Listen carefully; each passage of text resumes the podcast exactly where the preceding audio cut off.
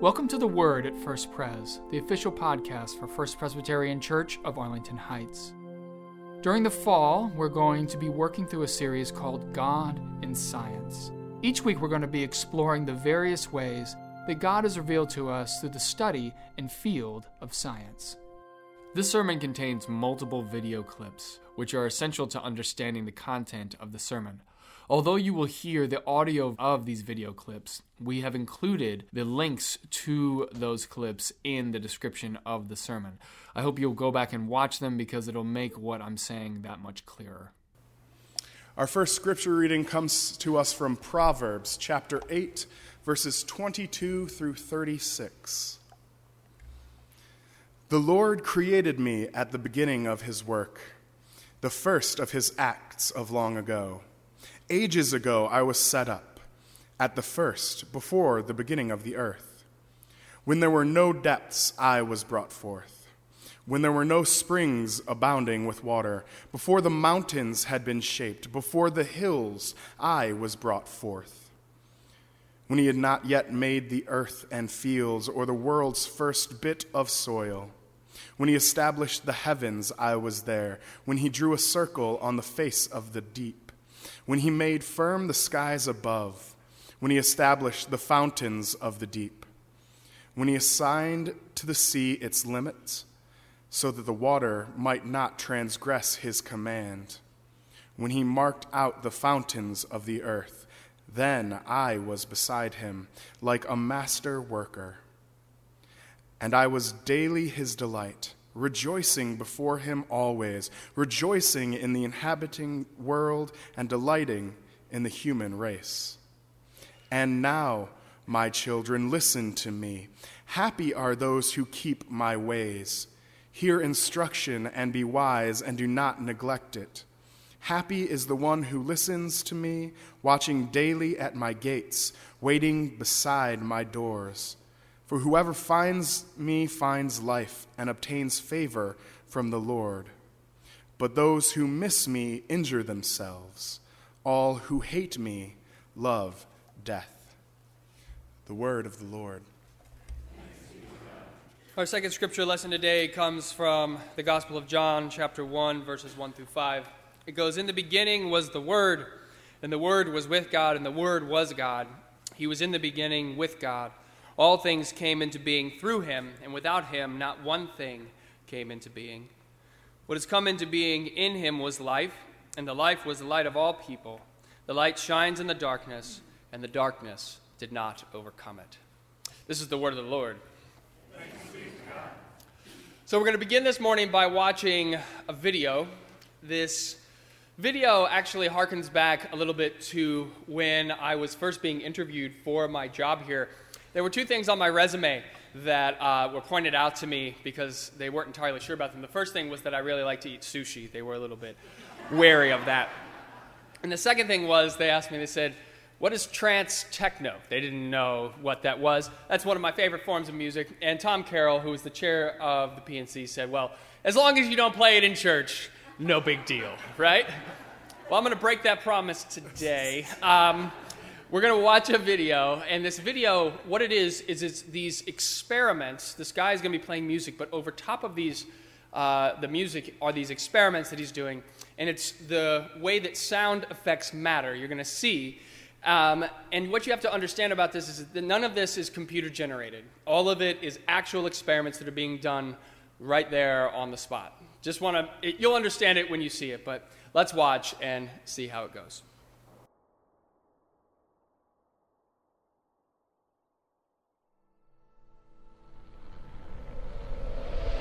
The film you're about to see has no characters.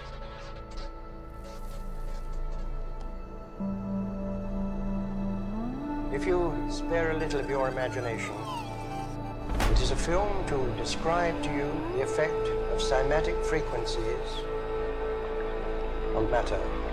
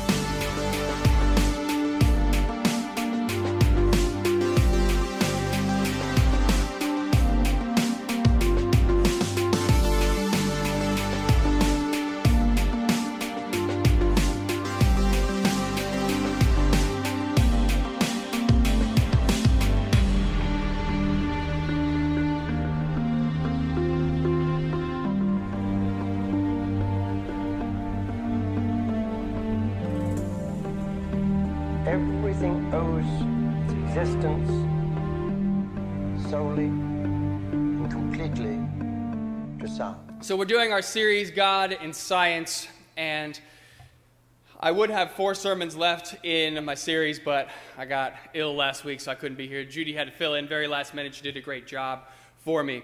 But going into Advent, we are going to be doing a little bit of a transition in our God in Science series in the sense that we're going to be focusing a little bit on how God comes into the world. Because in Advent, of course, our focus as Christians is waiting for Jesus to be in our midst. So we're going to start with that, and then we're going to get to the science through that avenue. So today, I want to begin with those famous words from John's Gospel. In the beginning was the Word, and the Word was with God, and the Word was God. It's kind of a fascinating verse, don't you think, when you look at it? Because it says in the beginning, what's that hearkening back to? Do you all know? Genesis. Genesis, that's right. Made that entire year on Genesis worth it, right? Like when we did it. Now you all can see the connection. It's all clear right there. So, in the beginning, is saying that when the universe began, there was this thing there called the Word. Now, what is the Word a reference to? Many of you probably know that it's referring to the person of Jesus. All right, so if we were to insert Jesus' name, it would say something like this In the beginning was Jesus, and Jesus was with God, and Jesus was God. Essentially, the author of the Gospel of John is saying that before the universe was even created, Jesus was there with God, which I think we can all agree. Hard concept to wrap your mind around, right? This idea that Jesus has always been and always will be. But I'll tell you something. I have always kind of had a little bit of an issue with this verse. And I've wondered, why is it that he didn't just say, in the beginning was Jesus, and Jesus was with God, and Jesus was God. Like, why does he use this term logos or word in its place? And this question vexed me so much that I actually went and I did all this research, and I came to a conclusion that totally transformed the way I think about Jesus, and in particular, the way I think about God operating in the world. So, when Jesus was walking in our midst about 2,000 years ago, he went around preaching what was known as the gospel. Now, gospel translated into English, what does it mean? You all know the, the translation, right? Good news. If you didn't know, you can look on the screen. It's right there. Okay, so it means good news or good tidings. And the reason why the gospel was good news is because Jesus went to the downtrodden and he said to them, Hey, guess what? God loves you, God has not forgotten you, and God is going to save you. Now, on top of that, he also told these people, he says, Hey, by the way, just so you know, Jesus or God has a very particular way that God wants you to live. And so Jesus was telling them how God expected them to live. This teaching that Jesus gave, it became known as the way among Jesus' earliest followers. And it's probably best summarized with Jesus' Sermon on the Mount. Now, that's our next series, actually. After we finish God and Science, we're going to be doing our next series on the Sermon on the Mount.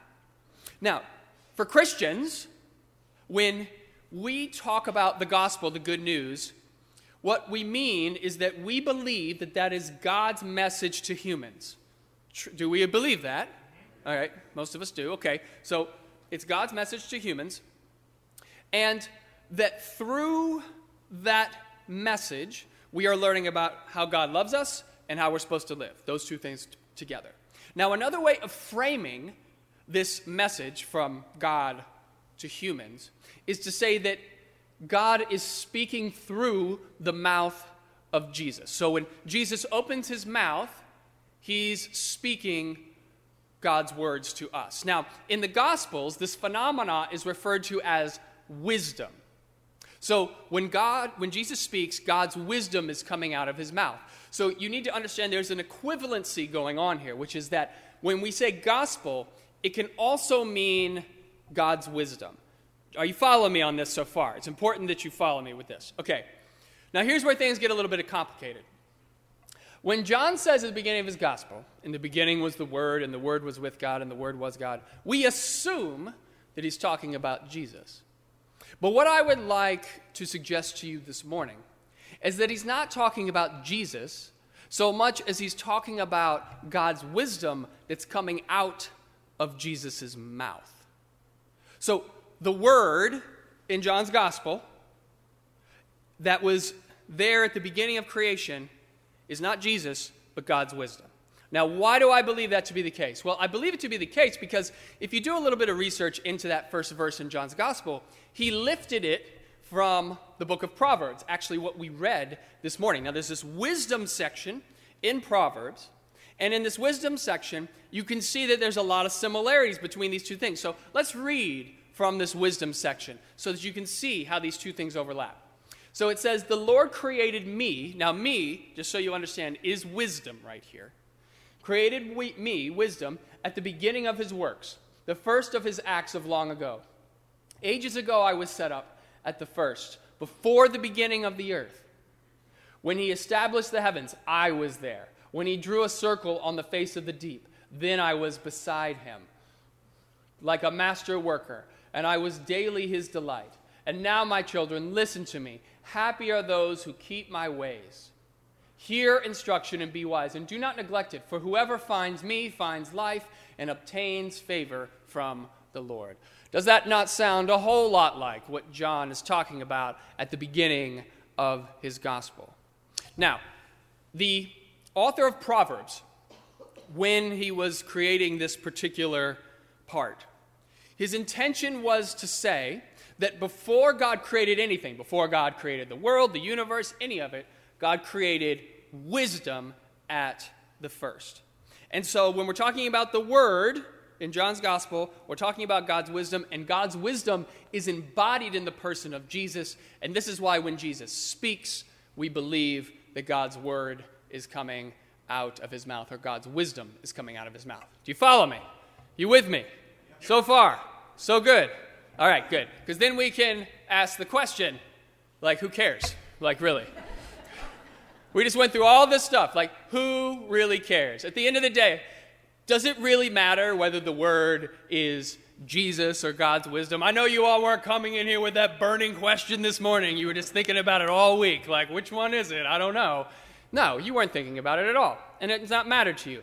And it didn't matter to me for a long time either. And if you'd asked me a long time ago, I would have said, eh, it doesn't. It, we're splitting hairs over something that's, that doesn't matter. But in the last few years, I've actually changed my mind on that.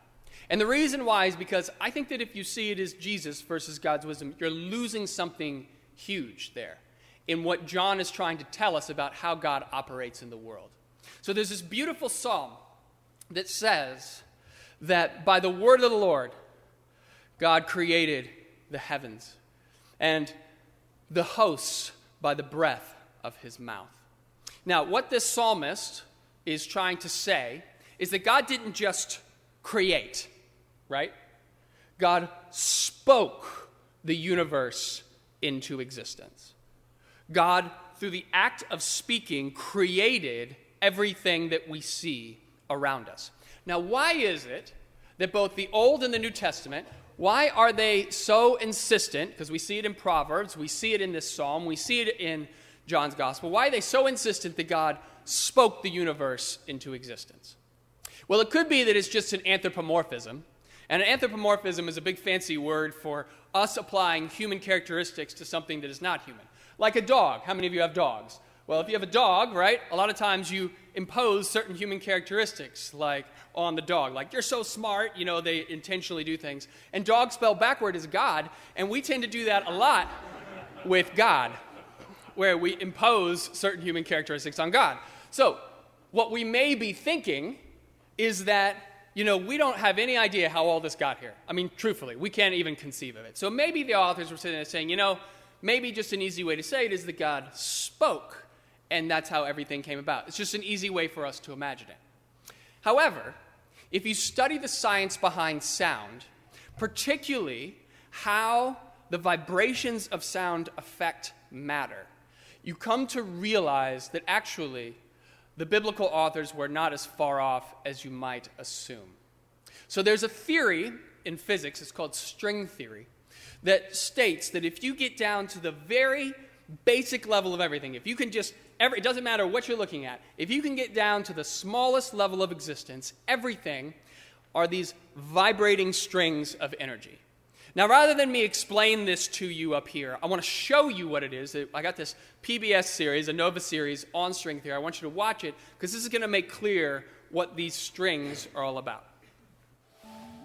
Inside every grain of sand are billions of tiny atoms. Every atom is made of smaller bits of matter, electrons orbiting a nucleus made of protons and neutrons which are made of even smaller bits of matter called quarks.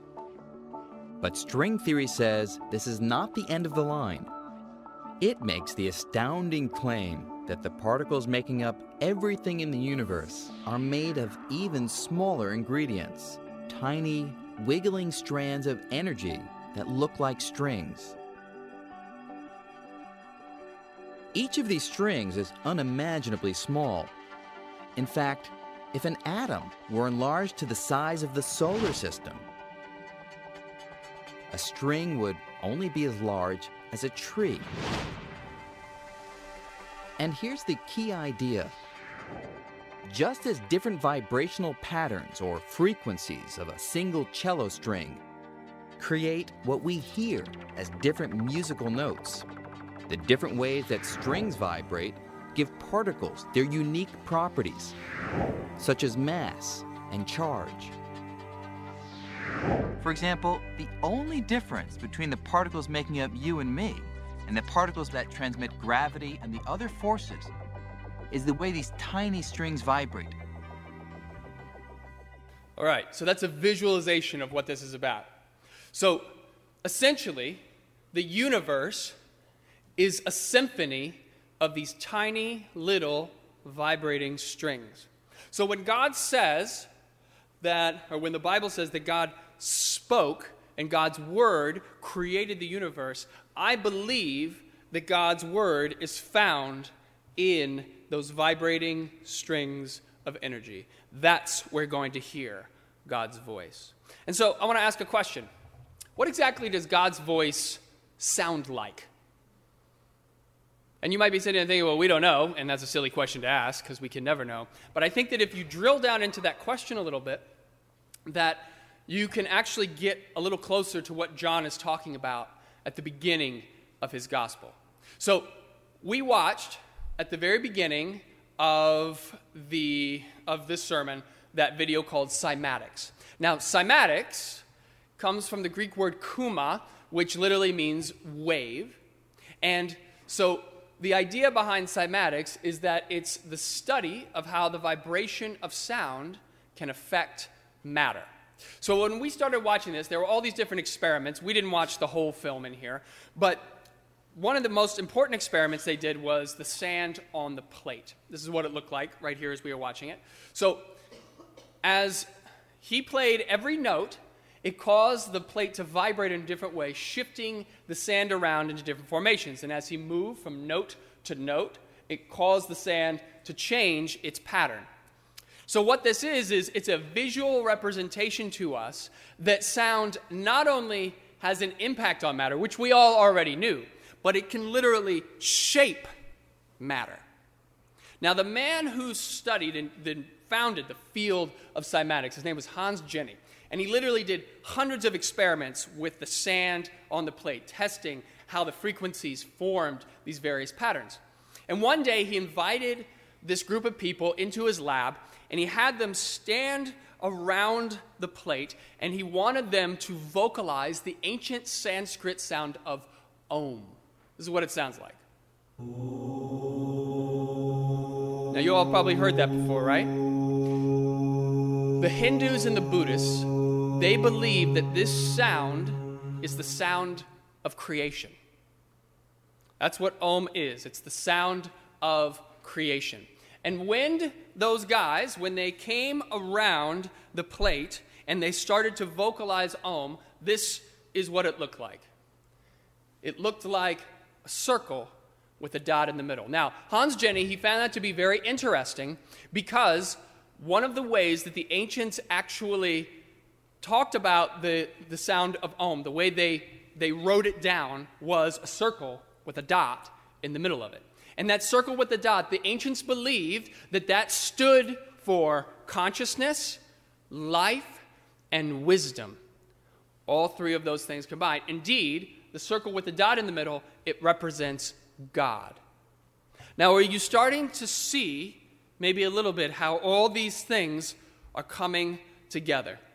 God speaks Om, and life comes forth. At every level of existence, God's word permeates our lives. So, at the smallest level of existence, God's word comes forth in these tiny little strings of energy, circles, if you will, that are vibrating. And those circles, they shape, literally, the foundation of the world in which we live. You come to our level, where we are right now. God's word, Om, what we can actually hear right here. It literally shapes the world and it shapes that sand into a circle with a dot in the middle. And then you get to the highest level of existence and you can see that God's word, it shapes a circle, dot in the middle. God's word, it permeates every level, from the smallest level to our level to the highest level. God's word is speaking and it's shaping our world all the time. God speaks and life exists. God's word is speaking all the time. It's in everything that we do, and God is still speaking. And so, when we read at the beginning of John, in the beginning was the Word, and the Word was with God, and the Word was God, I don't think he's talking about Jesus. I think he's trying to tell us that it is through the act of speaking that creation occurs in our world. It is through the act of speaking that life comes forth. It is through the act of speaking that makes everything possible of what we do in this world. Let me give you an example in case you're confused about what I'm talking about. So, take Jesus for a minute. When Jesus was out walking around, did he just stand there and everybody just flocked around him and his movement just started and everybody's like, We're Christian now, now that Jesus is here? Is that what happened? No. He spoke the gospel into the world, and that is what brought it to life. He had to speak it into existence. Without the spoken word, there would be no gospel. The same is true in our lives. In order for something to become a reality, you have to speak it into existence. And I mean that very literally. I have seen this time and time again. When you speak something into the world, it becomes a possibility. Let me give you an example in my own life. So, when I was back in Pennsylvania, I was at my church at Pine Street. We were doing our mission like we did here, where we were trying to figure out what are we going to do for our mission for the church.